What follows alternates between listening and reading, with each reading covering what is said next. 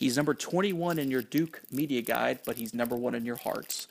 Welcome to episode 34 of the Sports PR Podcast. This episode features the man, the myth, the illustrator, Jay Bilas. Um, this conversation was so nice that we had to have it twice uh, earlier in the week. Uh, he and I had a conversation about some dissertation topics uh, and the focus of, of, my research at Mercer, and then re recorded it as a podcast uh, later this week. So Jay is so he he's so in touch with what's going on. He he's pragmatic, he's intelligent, and I think he looks at things through a, a very fair lens. So hopefully you guys really enjoy it. Um, I could have spoken with Jay for hours on end. Uh, really a funny guy. I don't think he gives enough credit for how funny he is, and many women in the world will be very jealous of his large closet for his shoes. So without further ado, here is episode 34 of the Sports PR podcast featuring Jay Bilas.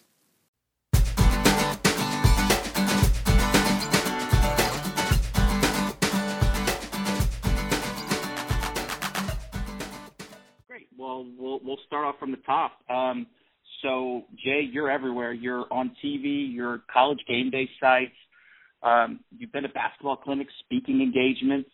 I mean, you, still do some litigation here and there, and then you have a family. How in the world are you able to juggle everything with so much on your plate? Well, that, it's nice to say that it sounds like it's a really difficult task. It's really not that hard. Uh, you know, my main job has been for the last 20 years ESPN, and I, I was a practicing lawyer full time for seven or eight years uh, back in the 90s. But once I hit 2000, 2001, it's been primarily all basketball. And I took a I took a designation with my firm called of counsel, which is a very fancy way of saying that I don't carry the load that I used to. So it's not like the law has taken away much of my time as it, as it used to take away a, a ton of my attention. But uh, uh, I still got my yeah, I'm still got my license in good shape. So if uh, if there's a divorce or name change or a ticket you need taken care of, I can still take care of it. But I don't uh, I don't do the day to day caseload that I used to. But it, it, like anybody else, Chris, it's uh, it's primarily you know you try to prioritize things, and uh, and during the basketball season I'm away quite a bit. But uh, but when I'm not, I I always uh, try to carve out as much time as I can for my family. And the truth is, with my schedule, I probably get more time with my family than my colleagues do that are hoofing it day to day, uh, you know, full time uh, as lawyers. They might not travel as much, but they, uh, you know, they have their face buried in work uh, uh, a lot more than I do. And when I'm working with basketball, I may be away, but uh, but it's a it's a labor of love. So whatever whatever some people call work, uh, it, it's a heck of a lot of fun for me. I'm, I'm very very lucky to be doing what I'm doing.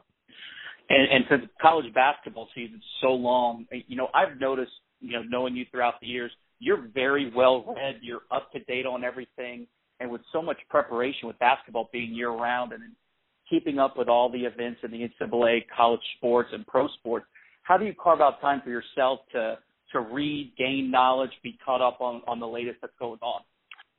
Well, it's like anybody else. I mean, I read uh, whatever's relevant uh, each day. Uh, I try not to. I, I make sure that I talk to to coaches constantly, so I'm keeping up with everything that's going on.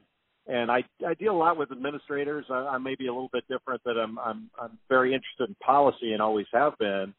But uh, you know, primarily my job's a basketball analyst, so I'm I'm looking at film and watching teams and attending games and practices, and that's that takes up the majority of my time. The other stuff, uh, you know, I try to keep on top of, but I can't say that I'm reading the NCAA bulletin every time it comes out. I, I keep in I keep track of the big stuff, mm-hmm. and uh, and I try to keep track of of whatever's going on, but. uh but just because it's happening doesn't mean it requires my comments. Uh, so I don't I don't comment on every little thing. It's just I, I pick my spots with regard to policy.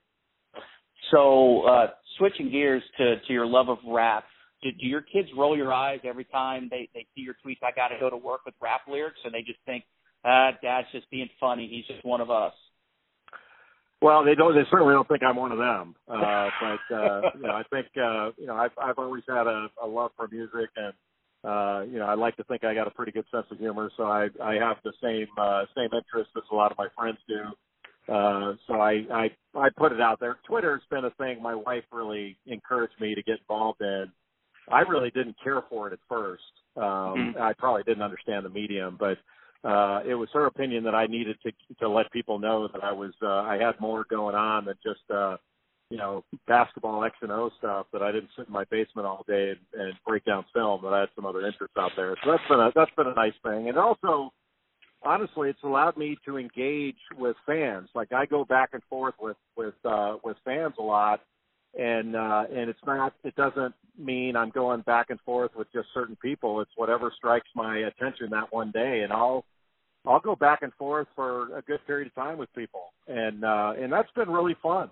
Uh, you know, sometimes I'll go back and forth with somebody who's got 50 followers. Another time it's somebody who's a higher profile person. It, it really doesn't matter. It's whatever the, the most interesting topic may be. And if I've got the time to do it, I, I really enjoy it. So, so outside of, of your love of rap, what what kind of stuff is on your iPod right now that you listen to on the road? Everything. Um, you know, I, I grew up in the, uh, you know, my formative years were the 1970s. I was born in 1963, so I'm 52 years old. Uh, but I, uh, I listen to, uh, I've always, I've always liked the Rolling Stones and Led Zeppelin, and so I'm a, I'm a, uh, I like rock music, but I've always enjoyed rap music, hip hop, and the like, R&B. Uh, so you name it. I've I've got just about everything. The only thing I don't really get into that some of my friends do is uh, I I I don't. It's not that I dislike country music, but it's not been something that's been at the at or near the top of my list. So I do listen to it, but it's not uh, it's not taking up a lot of space in my iTunes collection. Understood. I can respect that. Um, so one thing that people don't know about you is uh, you're an author. You wrote the book Toughness. I've actually read it. It's really good. It can you know, you didn't really, you, you know, when we talked the other day, you said you didn't uncover some big secret. You just gave your viewpoint.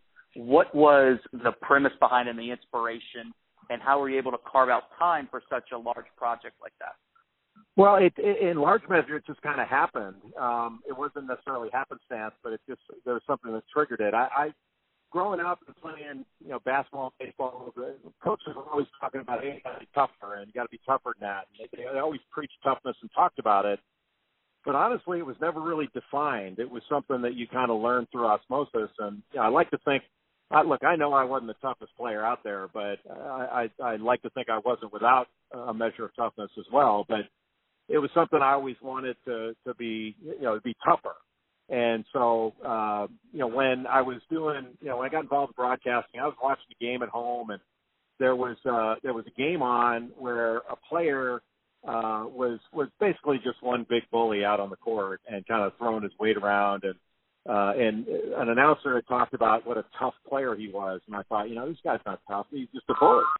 And mm-hmm. uh, so I, I I decided to write an article. You know, that experience moved me to write an article on what toughness meant to me and so, you know, it was a pretty lengthy article for ESPN.com, but I wrote it and then sent it in to my editor and said, look, you didn't ask for this, but if you want it, fine. If you don't, that's fine too. But it, I was moved to write this, and they they put it up on the website. They really did a nice job presenting it with pictures and the like, and uh, it it, it unbelievable. I, I didn't expect anything from it.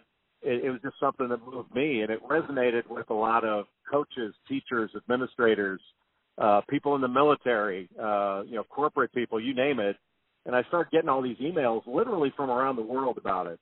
And uh, teams had had given they they've been going over it with their players, coaches with their players, and uh, I'd had players that would say, you know, I read your article and I really took it to heart. And I, I had, I'd never made my high school team because I didn't know what my coaches wanted from me. I read this article and I made my high school team, or I became a starter on my high school team things like that. And and then uh, college coaches starting re- started reaching out saying, "Hey, we've used this with our team, and it's really started a conversation with us, and it's made us better." And uh, that was really gratifying and really nice. And and when I sort of understood that there was an appetite for this, my wife again was the one that talked me into writing a book, and I didn't want the book to be about basketball. I wanted it to be uh, about more than that.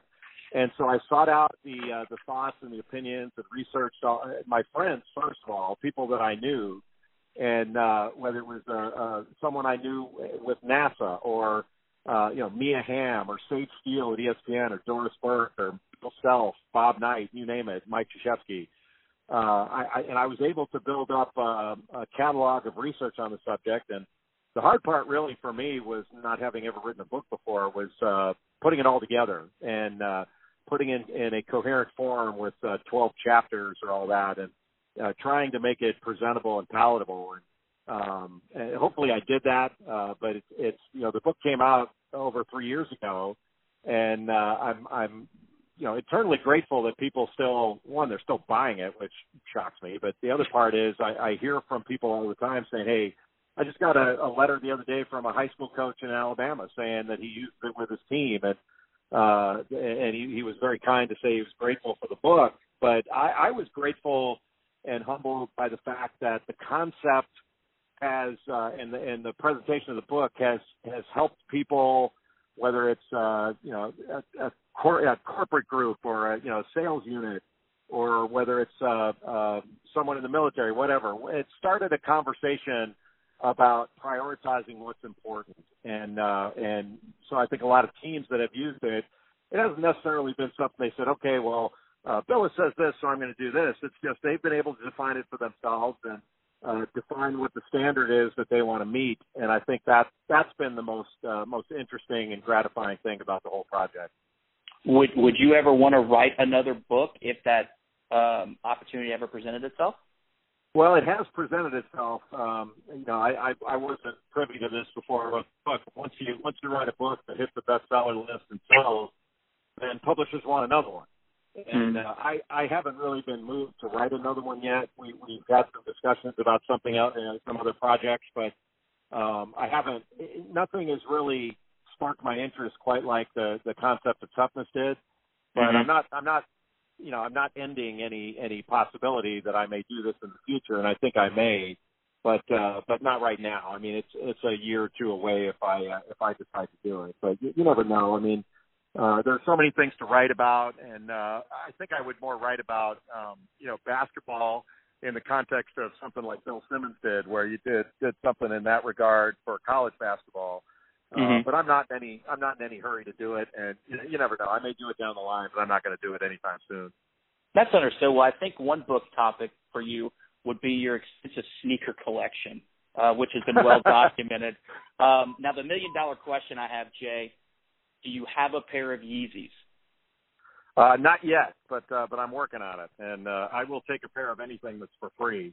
But uh, but I uh, I have a ridiculously large uh, sneaker collection, and you know I'm, I grew up in the era where you know where probably you did, where you know for guys you know sneakers have been a currency almost, and uh, so I, I I have way too many of them, but I've always really enjoyed it. It's something that uh, I, I sadly it must be a, a genetic thing because my son is the same way he uh, he wears the same shoe size as I do, even though he's only six three, and uh, and I uh, he poaches a lot out of my closet, so I gotta I gotta get a lock for that thing. Uh, are you the man to thank for the the suit and sneaker look? Because obviously, I think it looks pretty good on on people like you. But were you the are you the reason why so many anchors do that now? I don't know. I mean, I, I don't. I wouldn't take credit for that, but I've I've only done it just because it's comfortable for me. It's something I've always liked doing uh, you know, some people like it, some people don't. But uh, but at my age, I don't really care what people think anymore. I just wear what I like, and uh, it makes it a lot easier when I'm packing. I don't. I only have to pack, you know, pairs of sneakers rather than dress shoes. But yeah, I've, I've been doing that for a while, and uh, I pick my spots. I don't wear them into the office as much as uh, as perhaps I, I wear them on the air, but I, I do wear them. Understood. Um, and, and no BS when I say this, but I think you're you're one of the most fair TV commentators there is, regardless of sport and you've been quoted as saying that you give out your phone number to referees in the event that they hear something you said that may not be accurate or something they want to discuss. What was the reception like of that, and how many referees do you get to talk to during the season to discuss some things that were said on television? Well, the reception's been really positive. You know, whenever I speak to a group, uh, you know, every once in a while, a supervisor of officials will ask you to come in and speak to the referees when they have a meeting. And the first thing I do, whether it's for officials or, or when I speak with coaches, whatever, most every coach has my number, but I put my number up and say, Hey, here's my cell phone number. Call me anytime. If you ever hear anything you don't like or you disagree with, or it doesn't have to be about you or your game, or if I get a rule wrong or a, an interpretation wrong, uh, I want to hear about it. And you know, just like the officials do, I want to get it right, and uh, and all my colleagues do. So I welcome that kind of criticism. Um, and I, I think the one reason that it resonates with officials more is you know, I think for a lot of years, um, uh, officials' calls were not the subject of discussion by announcers. You know, it just kind of, uh, you know, you, you just took it for what it was and didn't really opine on whether that was a good call or bad call. And uh, years ago, I just decided, you know what, everybody's thinking it, and there's no reason for me to clam up about this. And I'm, I'm not opining on every call, but if there are certain calls that that happen in the course of a game, and you say that's not the right call, um, I don't think there's anything wrong with that. Now, some of my friends in officiating don't agree with me. They think that that we should stay out of that realm altogether. I don't happen to agree with that, but that's one. That's the main reason I give my my number to officials is because I want them to understand. Hey, listen, this wasn't personal, and it, and I have never opined on good official, bad official. You know, you'll hear some guys, uh, some announcers at times say well, so and so is a great official, but and you know, I don't know whether guys are good officials or bad officials. I don't mm-hmm. I'm not I'm not grading them. I don't I don't look at it that way. Most of the games I do, by the time the game's over, 5 days later, I can't remember who the officials were. And that's probably a compliment to the referees. But I opine on on a particular call at the time. And here's the, the, the rule that I have for myself, and I don't want to say it's a hard and fast rule, but this is the rule I have. You know, from where I sit, if I can tell uh, in real time that was a bad call, then I'll say so. If I have to look at a replay to determine it, then I'm not going to even comment on it. Then, then the the official, you, you, the, the picture will tell us whether it was right or wrong. Mm-hmm. But uh, uh, you know, I like I, I just don't like the idea of of carving out something that's so important in the game and pretending like it doesn't exist. Because every fan has an opinion on a call, and they may be right or wrong. I don't know, but uh, but I know what I think, and I don't see if I think something why I should keep it a secret when my job is to to uh, chronicle game. Uh, so I want the officials to know, hey, listen, if if you think I've made a mistake, I want to hear about it. If I get a rule wrong, or if I've interpreted incorrectly, or you know, one thing, Chris, that's really I think important in my job. I've always felt that my job is to say the right thing at the right time in the right tone. And sometimes you get your tone wrong and uh, you may be passionate about something or, or excited or worked up over something, and the, the tone conveys the wrong message. And so, if the tone's wrong, I want to know about it, and I will talk to an official or a coach or a player all they want about something. And and usually we reach a greater understanding afterwards. Sometimes I'm right, sometimes I'm wrong. I like to think I'm right more often than wrong. But uh, but I've never had an interaction with an official that's been negative and I've never had an interaction with an official where I didn't come away uh, learning something. And uh, that's why I've always felt like officials should talk after games. Not to mm-hmm. you hear people say accountability. Well, the officials need to be accountable. I don't understand what that means when they say it. The reason I'd like to hear an official, um, you know, be interviewed after a game is because I think everyone associated with the game would be smarter for it. It's not to it's not to put the official on the spot and to hold their feet to the fire on a call or calls. But when things do happen, I think it's really uh, enlightening to hear the officials' interpretation of things. And one thing that we, we can all agree on, and that is the officials are the law of the court, or the law of the field. What they say goes. Now, having it explained afterwards will not change the call, nor should it. Mm-hmm. But it, it it increases our level of understanding about what's going on out there, and I think that's that's good for everybody, including selfishly, I'd say for the officials. But reasonable minds can differ. Some people see it differently than I do, but I think that would really help uh, help the game overall if we had more information about that rather than less. I, I can I tend to agree with that absolutely. So switching uh, in another direction surrounding the initial discussion, um, NCAA and student athletes. So you know that my dissertation idea is around creating an academic model for, for student athletes and just really the history of, of academic issues throughout.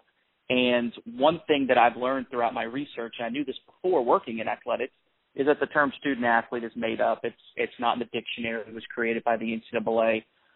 It, are we too far down the rabbit hole for us to stop using that term, or is there an opportunity for the NCAA and schools to reverse course and to stop using them and just refer to them as students or athletes? Well, it, it depends on what context. Like, I'm not a fan of the term student athlete. Uh, as you know, it was a made up term uh, that when Walter Byers was the, uh, the the executive director of the NCAA. where whereby the NCAA could attempt to avoid workers' compensation claims by by players, and they could they could uh, essentially say they're not employees, they're students.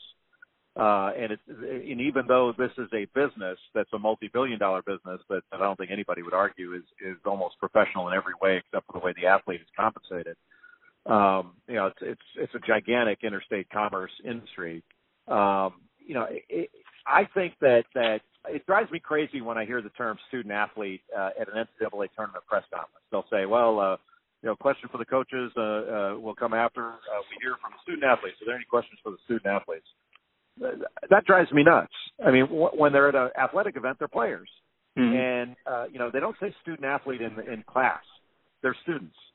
So when they're in class, they're a student, and when they're playing, they're a player. And I, you know, I believe in the duality of man. I think we can do that. That's not that big of a deal. Uh, so I have a problem with the way that term is used and the reasons it, it, it, it's put into to practice. But we're never going to get you're never going to get NCAA people to stop using it. Uh, they do it for legal reasons, and they're going to keep doing it for legal reasons. So that's never going to stop. Um, but I don't I don't see how when it's not used in any other context, nobody else refers to it. There's no such thing as a student thespian or student musician or anything like that um, I don't see why we have to have that carved out for an athlete, uh, uh, especially when they say, you know, they're students just like any other student. Then why are we referring to them uh, differently than we do any other student? Uh, it, it, it doesn't make a whole lot of sense to me, uh, given the rhetoric that the NCAA uses. And, and it's always struck me from from a PR standpoint that for five or six years their PSA was, you know, 99% of, of athletes go pro in something other than sports do you think that PSA terminology was was used to kind of soften people's stance against that student athlete term and to prove that hey, we are educating these kids? No, I think it was so that they they don't have to pay them. The idea that if they're not if they're not going to be if a, a large percentage of them aren't going to be professionals afterwards, therefore they're not worth anything in college, which is, uh, I mean, I don't, don't mean to be intemperate here, but that's just a lie. Mm-hmm. And to say that 99% or whatever percentage they use go pro in something other than sports is is uh, an even bigger lie because such a large number of of players go into athletics whether they go into coaching or administration or some other form of of employment that has to do with athletics. Um, so you know you can just look at the the roster of coaches in NCAA basketball. They all almost all of them, without exception, played sports in college. So where do they fit in on that percentage? and sure. uh, it, that thing doesn't make any sense. And the other part that doesn't make any sense is they're using Division One, Division Two, Division Three, and uh, and small college uh, as, as, among the 1,100 uh, NCAA institutions to come to that ridiculous number. And that that doesn't make any sense, and it's not right. Um, so I don't know why they do it. Uh, to me, it matters not. You know, they're trying to sell the amateur ideal and justify why they can make billions of dollars selling these amateurs, and that coaches make millions of dollars, and schools reap in, uh, frankly, they reap in uh, the, together billions of dollars. A multi-billion dollar industry. How it matters how many of them play professional basketball in the end, because they're only counting the NBA and and the NFL or Major League Baseball or all that stuff. They're not counting how many of them make money in the game outside mm-hmm. of of those avenues.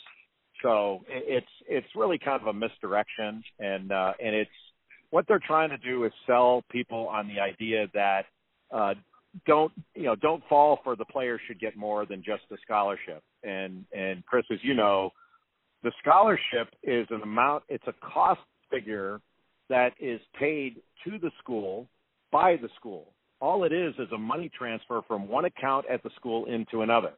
Mm-hmm. So the school isn't out anything there except what you might consider to be the opportunity cost of having a paying student in that chair or in that position in a in a in a class.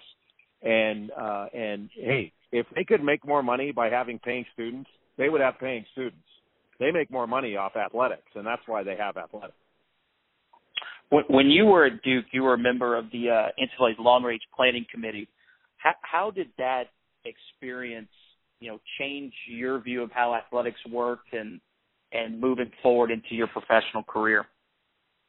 Well, I don't know that it changed it; it informed it. Uh, I, I don't know that I had a, a, a good view of of how things worked until I became a member of the NCAA Long Range Planning Committee, and I was one of two student members on that committee. I was on it for over two years, and uh, and they were so good to me. I mean, I was on I was on that committee with some of the great administrators in NCAA history. You know, Wayne Duke, the, the uh, commissioner of the Big Ten, Bill Flynn, who was at Boston College as their athletic director, Dick Perry was the AD at Southern Cal. I mean, it was a an amazing group of people, and I'll be forever grateful for how I was treated. They treated me so well, uh, and I learned a lot. I, I, but it's I kind of learned how the sausage was made, and while I loved the people, uh, I did not agree with the policy.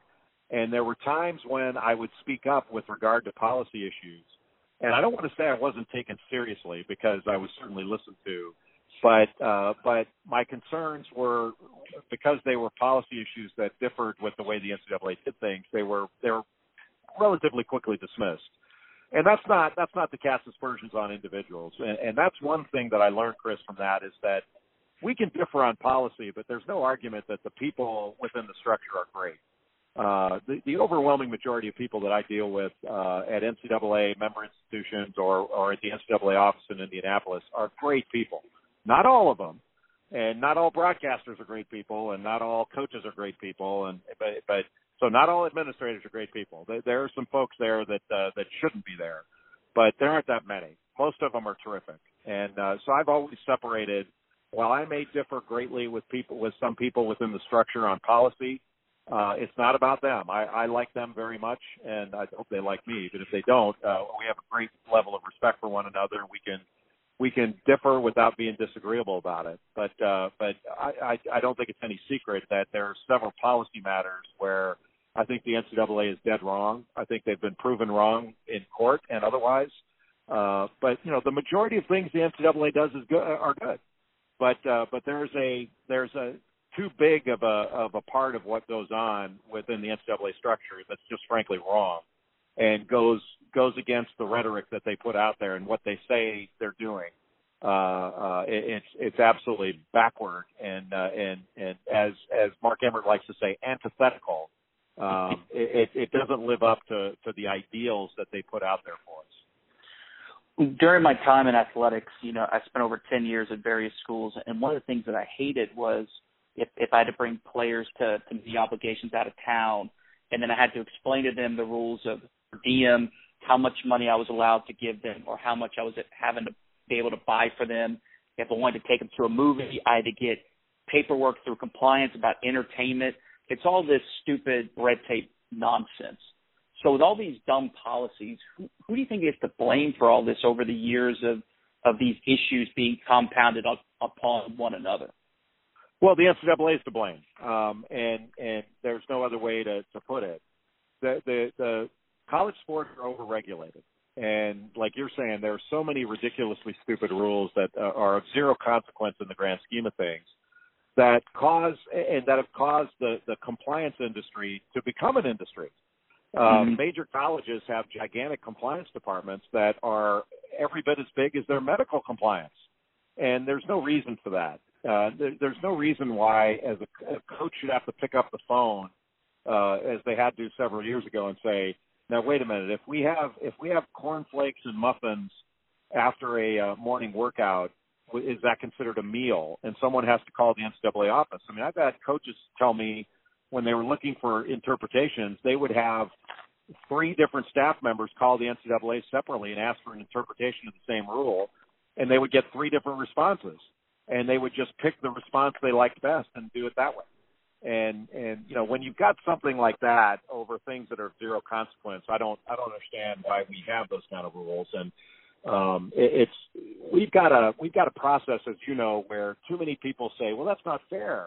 Um you know alabama's got a bigger locker room. That's not fair. And they feed their players. That's not fair. And it, it it sounds like a bunch of third graders talking about well his cake was bigger at the birthday party. That's not fair and you know, it's not fair. And it's not fair that Nick Saban makes seven million and the coach of South Alabama makes makes five hundred thousand. It's it's not fair, but that's the way the world works. And I think the way this should work is um, all these schools that we're talking about that are member institutions are, are accredited institutions of higher learning. They all have 30,000 employees. Like I went to Duke. Duke's a smaller school, uh, undergraduate wise. I think it's got 7,000 undergraduate students. It's got 30,000 employees. Uh, they don't need to be told what to spend on food and, and, and travel and, you know, when they can practice and how much they can practice. Uh, that's not necessary. Those things aren't important. Uh, they can all figure that out for themselves. I think what what the NCAA should be concerned with, if I could be so bold, is to say they, they should be concerned with running championships and administering competition. The the stuff about you know academics and what people major in and what their qualifications are when they're admitted, each school can handle that for themselves, as they do with the the overwhelming majority of their students. Nobody's telling them who they can admit and who they can't and how they educate. And I don't think the NCAA should be wading into those issues. And if we we made it about competition you know, you educate your students the way you want. I'll educate mine the way I want. And if you want to play, we'll we'll meet on the field at one o'clock. And if you step out of bounds, it's my ball. And if you foul me in the act of shooting, uh, I get two shots, and we're done. Uh, that shouldn't be that hard to do because we are not going to determine what the better school is, who's got the better students, which degree is more valuable based upon athletic competition. It's never worked that way, and it never will when I was in school at a full scholarship academic um, at two undergrad institutions, it paid for my books, my tuition, a meal plan, but I got no living expenses, and I had to work in the athletic department in, in the uh, SID and communications office to get spending money, pay bills. And you always hear the narrative that oh, scholarships are more than enough for these these athletes, you know, for payment, which I know is, is bullshit. No, it's not. I mean, these kids deserve more what will it take for that narrative to go away when so many schools and conferences are getting million dollar checks for the TV games and the kids ultimately get nothing? I think it's going to require one of two things. It will require more, uh, you know, more success on the part of the the, the players, people representing the players' interests uh, in court with lawsuits, uh, even though that takes an extraordinarily long time, and the courts have been deferential to the NCAA's position. And frankly, I don't think the NCAA is truthful, honestly, uh, in the way they present this stuff. I think you could poke a lot of holes in the things that they've said and say that you know you were under oath when you said this. This isn't true. Uh, but the other part of it is, uh, I think the players are going to have to take it into their own hands at some point uh, with uh, with protests or boycotts. Um, they have to, they, they have to just stop playing and uh, otherwise they're not going to they're not going to get what they're worth. And you know, you had mentioned that you had gotten a scholarship as a as a student, an academic scholarship, but whether it's an academic scholarship, music scholarship, whatever, there's no limit on what the school can give you. You know, you can you work for the school, and mm-hmm. so you know, nobody you, you could have had an employee uh, employer relationship with the school, and and probably did, um, but nothing stops you from having that. They can pay you whatever they want and you can make whatever you want out in uh, in the marketplace. So if you wanted to work for a local newspaper, or if you wanted to write a book, or if you were a great musician, you could cut a record or be on on television whatever you wanted. There's nobody that said, "Wait a minute, that's going to affect your status as a student. You're you're you're supposed to be here to learn." Somehow that's what we say to an athlete that, "Wait a minute, this is about education, and you're a student just like any other student." But no other student has a restriction on what they can be given except for an athlete. And I find that to be wrong, frankly, to the point of immoral. And the reason I think it's immoral is because, as you know, Chris, we're, we're ta- and I say we because of the enterprise, but we're taking these players and we're selling them to the highest bidder, not only for television but for apparel contracts, you name it, um, and, and making billions of dollars as a result of it. And everybody's getting their fair market value, has the opportunity to get their fair market value, except for the player. Now, if we were running all this like they run Division Three, where the salaries were in line with the mission and you know they're not charging admission to the games and all that stuff then i say okay well i got no complaint about that. But we're not doing that. This is like the nfl or or uh, the the nba it, there's no difference in the way the contracts are structured or the the revenue or the way uh, uh the way business is conducted except for the way athletes are treated and uh and the way they're limited and I don't see any legitimate reason for it, given the way business is conducted in the uh, in the, the college sports industry. And it is an industry; it's a multi-billion-dollar industry where, I mean, for crying out loud, I mean, and I don't I don't have a problem with how much guys are getting paid, but when you see coaches making five, six, seven million dollars a year, offensive coordinators in football are making over a million dollars a year. Baseball coaches in the Southeastern Conference, seven of them make over a million dollars a year why can't the athletes compete for those dollars too? And why can't they have endorsement dollars? Um, it, it, and they can't even transfer for out loud. And if we say they're students like any other student, why would they not be able to transfer to another school? Uh, and why would they have to sit out a year? And why would their previous school have the ability to, to tell them where they can and cannot go? Uh, that's a that's a non-compete provision in an employee contract is what that is, and I, I, that strikes me as being being totally wrong and, and impossible to justify. Well, I will agree that salaries are, are outrageous and ridiculous when we have teachers that are educating our kids and our youth that are barely making thirty, forty thousand dollars, and and I find them their position is more important than a football coach. And then you have well, well, and yeah, then you have athletic direct. I'm sorry. Go ahead. Well, I'm sorry to interrupt, but but see that that to me, I, I understand the impulse and the feeling behind it. You're right. Like I, it, teachers and fire, you know, firefighters and police are not paid commensurate with what their contribution to society is. But but I don't. I'm not saying that others should make less. That some coaches sure. shouldn't make as much, or, or musicians, you know, uh, Pearl Jam shouldn't make what they make for concerts. Or can you believe what Springsteen is pulling down when he's not as important as a firefighter? Uh, what I'm saying is that when when everyone else is, is making their fair market value based upon the, their value in this multi-billion dollar enterprise, what justification could we possibly have to tell an athlete, "Well, you get enough"? And, right. and you had mentioned before about people saying, "Well, scholarship is enough." Um, to what other person do we say you get enough in our society? We, we really don't. And I, I understand it's kind of easy to say, well, you know, I would I would have killed you without a scholarship. I would have loved that. Well, I get that. I mean, I was very grateful that I had a scholarship, and I, I really enjoyed it. But you know, I was worth more, and and so many of these other athletes are worth more, and that's not just football and basketball players.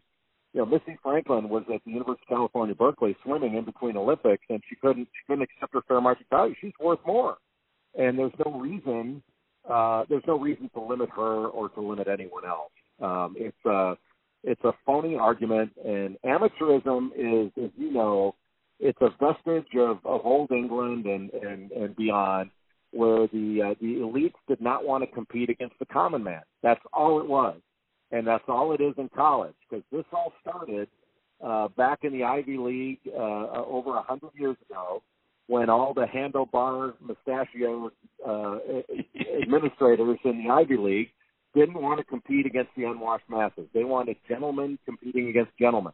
And in order to be amateur, you know what you got to have? You got to have money. Mm-hmm. And uh, and and it's just wrong. And and especially when we're using it the way we are now in the last 30, 40 years, especially where television has uh, and and and all of the exposure. I mean, think about this for a second. You, you know, you lived it, but like these these schools have media relations departments that are every bit as big and and uh, and sophisticated as any professional franchise. Like you know, you got media relations for athletics because mm-hmm. of the interest in the fact that they're selling these players. And yep. you go to the NCAA tournament, they're selling the players. They have they they call them partnerships but they're they're they're uh, they're just uh, um, you know advertisers that are that are paying an enormous amount of money to get their products in front of the American public through uh, through the vehicle of uh, of college sports, like they do with the NFL, the Major League Baseball, the NBA, you name it.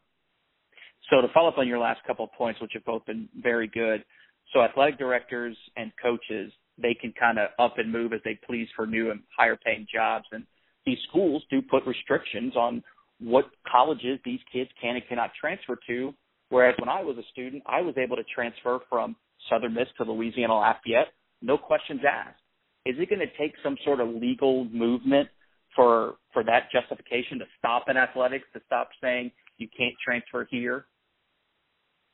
It probably will, but I think the NCAA, uh, the folks from the NCAA, and I, when I say NCAA, I'm not just talking about the folks that work in Indianapolis in the NCAA office, but all the administrators at member schools. They're starting to wrap their heads around the idea that listen, we can't keep saying that they're students like any other student and they're not employees, and then try to enforce the non-compete provision against them. Like this doesn't make us look good. We we can't keep doing this. And when you know now with this, uh, you know, especially in basketball, there's this step year sort of graduate transfer rule. So if you graduate uh, and you still have eligibility left, you can go to another school right away and play without sitting out. and that is causing a lot of consternation among uh, among coaches because they're saying, "Hey, this is free agency now." And he's going free agency. Well, first of all, in order to be a free agent, you've got to be compensated. There's no such thing as free agency among amateurs, and there's no such thing as free agency among students. But but what they're the problem is they're saying, well now now we got to hold these kids back from graduating so they don't leave, and we lose an asset, and that's what, exactly what these players are. They're assets of the university, and and so they, they understand that there's a there's a disconnect here. There's a a, a problem with the logic of a student like any other student to be treated like any other student to have essentially a non-compete enforced against them. Now, look, nobody's arguing that you should be able to switch uniforms at halftime and go to another team. Nobody's saying that. That would be absurd. Uh, and you don't see that with, you know, they say, well, employees, you can fire them then. You can fire players now. You can get rid of a player anytime you want, kick them off the team anytime you want.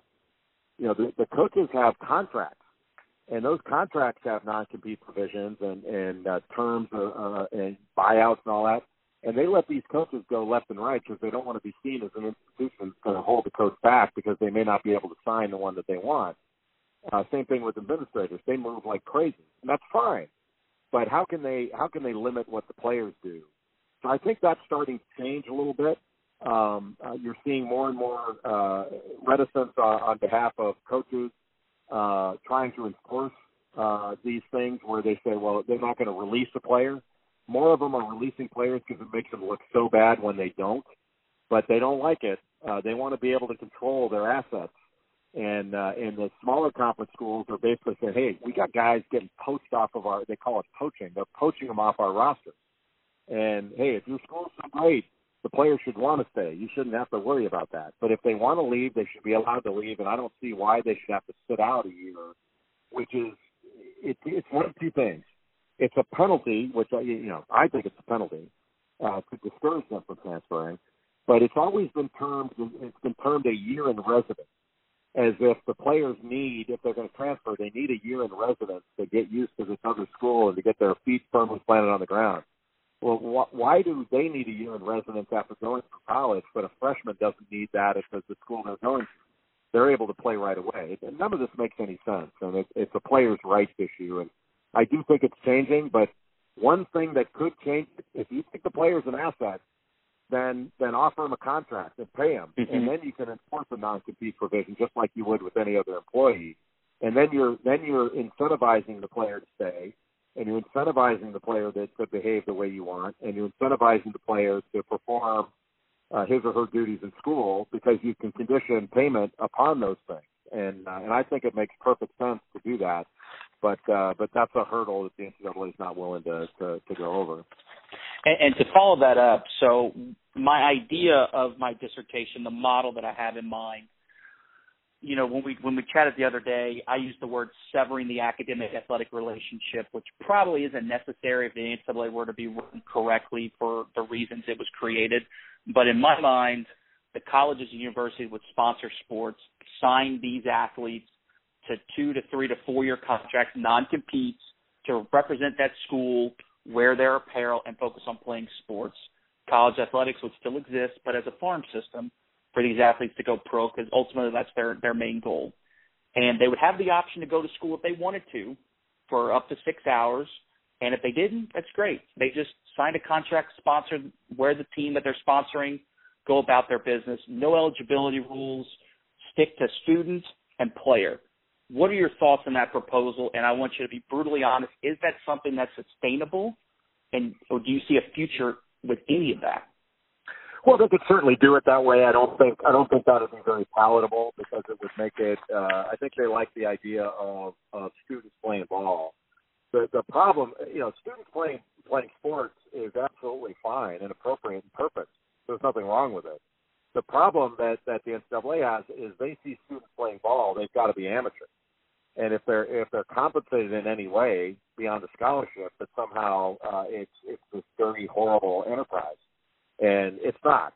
It, it, it's ridiculous to even suggest that, but that's the way they look at it.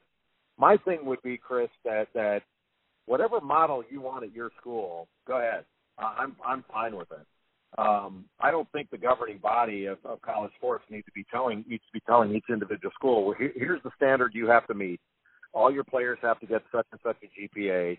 Uh, they have to have such and such a GPA coming out of high school and certain test scores and all that. Um, because we're dealing with so many universities that have different standards. You know, Memphis has a different admission standard and different, uh, you know, a different, you know, sort of rigor than Harvard, and they can still play on Saturday. That's fine. There's there's there's nothing stopping them from competing in athletics. It doesn't matter how smart or or, or, or their kids are or their players. Um, it doesn't matter how much their coaches are paid. You know, all these all these schools compete with different budgets, and nobody's saying, "Well, this isn't fair. This shouldn't have to happen. Everybody should have the same budget. You want the same budget, fine." But we don't have to have restrictions in those areas. I don't see why we should have restrictions in in who plays and what GPA they need and uh, whether whether Memphis is as rigorous to get a 2.0 as uh, as Stanford is. You know, like you could certainly make the claim. Well, hey, wait a minute you know you gotta you gotta be a you gotta do a lot harder work to get a 2.0 at Stanford than you do at Memphis. I'm not trying to cast first on Memphis, but um, uh, what difference does all that make? You know, let, let's that doesn't have anything to do with who wins or loses a basketball or football game. So let's just play ball, and you educate your students the way you see fit. I'll educate my students the way I see fit. We've both got accreditation services that are uh, are breathing down our necks to see that we're doing things the right way in academics, and and the rest of it shouldn't be anybody's concern but our own. And if somebody wants to say, if your your fans want to look down their nose at me and, and my school, have at it. And if my my school wants to think that you're elitist and and you don't get well, that's fine. We'll we'll think that. But uh, at the end of the day, uh, who cares? Because we're not out out in the marketplace saying, "Hey, our degree is better and your degree isn't as good," and all. That. Who cares? Let's just play ball. We, we've gotten away from what this is about, and all this is about is uh, these schools educate students, and they educate students whether they're athletes, musicians, scientists, uh, literature, whatever. They, they educate students. That's what they do. Uh, and some of those students play ball. Some of them uh, compete in club sports. They do all kinds of different things. So why are we trying to micromanage a core function of these universities, which is the admission and the education of students through sports? Uh, why? Because we're worried that somebody's going to write an article that says, "Well, this kid isn't as smart as that kid." Who mm-hmm. cares? Let's just let's just play ball, and uh, and you guys educate your students the way you see fit, and we'll do it the way we see fit over here at Old State U, and and we'll be just fine in doing so. And, and one of the things that I've noticed in my research and, and during my time in athletics is the APR and GSR numbers. They they don't prove anything, and I always hated trying to write these press releases with all the data I was given because I knew it's BS. It doesn't tell you anything. Are, are do you think these numbers are going to continue being around to to fool people that hey, look, student athletes they graduate and yada yada yada when the GSR doesn't doesn't even measure all the metrics necessary with transfers, do transfers graduate, et cetera. Are we going to keep seeing these metrics being floated around till God only knows when? Yes, because the NCAA can say, look at this, uh, look how our APR has gone up. APR is academic progress rate, as you know, and it's calculated. It's such a simple calculation to the point of being absurd. I mean, I, I happen to think it's a ridiculous measure that, that really doesn't do anything. But the academic progress rate is just uh, each player uh, at the end of the year gets a point for retention. So if they stay in school, they get a point. point, and if they are in good academic standing, you know, if their GPA is good enough, uh, and they've done, you know, they've done uh, their job in their classes, they get another point. And so those those two points are then there's a multiplier uh, attached to it to get it to a thousand. And so if you got a 967 or whatever, that thing doesn't mean anything. It doesn't have any. It, it's no predictor on how you're going to do in graduation. It doesn't even predict how you're going to what you're going to do in graduation. Um, so it's a, it's a meaningless number. But the NCAA is able to say, look, academic progress rate. Look how well we're doing. Um, it, it's like uh, it, it's like determining health by height. You know, it, it, it doesn't mean like we're going to measure our health by height. Um, that doesn't mean anything. And and so while I I applaud kind of the sentiment behind some of these things, here's one thing that I said when the APR came in and when we started making too big a deal out of graduation rate. If, we're going to tie uh, money and eligibility for postseason tournaments, which means money, to graduation, the first thing I said was, well, everybody's going to graduate then. I mean, and that, but graduation's not going to mean anything because the players, you know, they're not going to be educated. We should be doing things that we think are in the best interest of the education of our students, and that's not going to be accomplished from 30,000 feet by a governing body, because as we mentioned before, you've got so many differing institutions. You know, what's a great education at one place doesn't get you a C average at another, and so it really doesn't mean much the marketplace handles all that. We don't need to worry about it. You know, these students are totally different, and these players are, are totally different as students, and these institutions are totally different. You, you, you almost can't even compare them. They're so different. So why are we even trying? Um, you know, we we don't. You know, the, the accreditation services aren't out there saying, well, you know, this school is easier than another school, so you're not going to be. We're not going to give you an accreditation service. They've all got different mission statements let them let them go about their business as they will, and we'll just play on Saturday. We can do it just fine. We've done it. We've done it before. The world was still on its. We can certainly do it now, and we won't be providing incentive for uh, uh, for the easier path because that's what we're doing. Right now, more players are taking the easier path than ever before because uh, the schools feel like they've got to keep them eligible and they've got to do well with all these ridiculous numbers. And the ones that are suffering are, are, the, the athletes, and there's no reason for it. Uh, they should be allowed to take what they want. And if you if you take a really hard class that you want to take, and uh, let me give you an example because uh, I'm rambling on this. Let me give you an example. I was with a coach a few years ago when when uh, this issue of academic steering was being was being talked about. And the coach said to me privately, said, "Are they kidding? Like they're saying that we we shouldn't steer players into certain classes. Said, Do they realize what we deal with day to day?" And the coach was in a big state institution. Said, "Look, we recruit guys that were were they might have struggled a little bit as students, but they get in here." Uh, along with every other student, we, we're not a high academic institution. But but a couple of our players have come in the last couple couple of years. They've wanted to major in business, and they have to take some complex math courses for this business degree. And we've had to tell them, know, that's going to be a struggle for you. You might be able to do well in it, but it, it's probably going to be really difficult, and it's going to put you in a bad position academically, and which could put you in a bad position athletically uh, with ineligibility. And so they they they they counsel them to look into some other areas. They go, if that's going to be called steering, if we let a kid go into an area where we know they're likely to fail, it's steering if we tell them, listen, this is not the right path for you.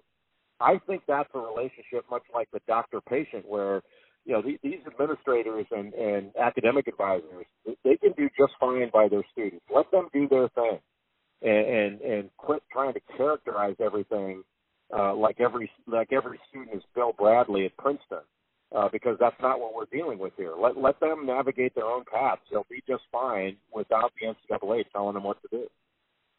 Those are all good points, and I know I could talk to you for hours on these topics. But now to the really fun part of our conversation: eight rapid fire questions to figure out the real Jay Bilas. Are you ready? I'm ready. All right. You've written a book. What would be the title of your autobiography? Oh boy, the title of my autobiography um, Needless by Jay Bilas.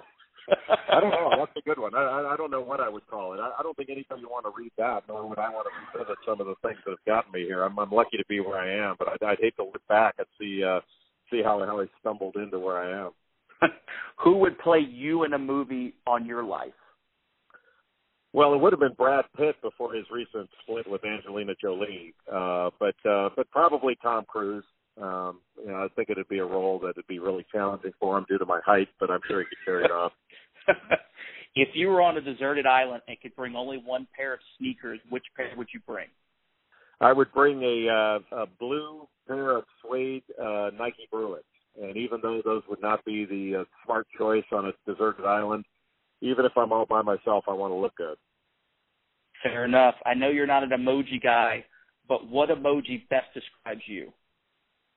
Yeah, I'm, I'm definitely not an emoji guy, but it'd probably be that big pile of stuff that uh, that I see every once in a while that my kids send me, because uh, I'm certainly a pile of something. But uh, I wouldn't even know. But I would hope a smiley face, but uh, but I don't even know what's out there anymore. Maybe a thumbs up. My wife sends me a thumbs up every once in a while, usually when I when I agree to bring something home that she's asked for. Thumbs, thumbs up is definitely safer. Uh, if you could change one rule in college basketball, what would it be? I would probably first. There are so many of them, but I would first go uh, go to quarters. From we have two 20 minute halves in college basketball, and I would go to quarters and uh, four 10 minute quarters. The reason I would do that would would be the same reason that every other game in the world has quarters. We're the only one that doesn't now, including women's college basketball. It's so you can reset uh, team fouls at the end of the first and the third quarters, and as a result, uh, teams wouldn't be stuck with a couple of bad calls throughout the course of the half, and and we would wind up as a result shooting fewer free throws on common fouls, and uh, and I think it would make the game, the flow of the game, much better. Uh, timeouts would be easier uh, uh, because it is a television sport, uh, just like in FIBA, uh, the international game, or the NBA.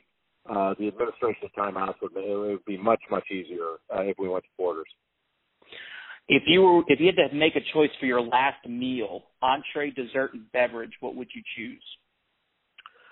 I would go with some sort of pasta dish. I uh, I, I like uh, I have this pesto pasta dish that I eat a lot at a place called Mama Ricotta's I go to, and then uh, then I would probably beverage um, would probably be a really nice uh, nice glass of wine. I like red wine, so Cabernet or Pinot Noir, and then uh, ice cream for dessert because I eat a, I eat a ton of ice cream as you can probably tell from my frame. But uh, I like uh, I like mint chocolate chip ice cream, so I'd probably go in that direction. Uh, going back to your childhood, what was your favorite Halloween costume? Um, I had a I was uh, Superman one one year. Um, but I grew up in the era of the costumes where they had these plastic masks with a little they had these uh little elastic things that that went around your head to keep them on and they always broke.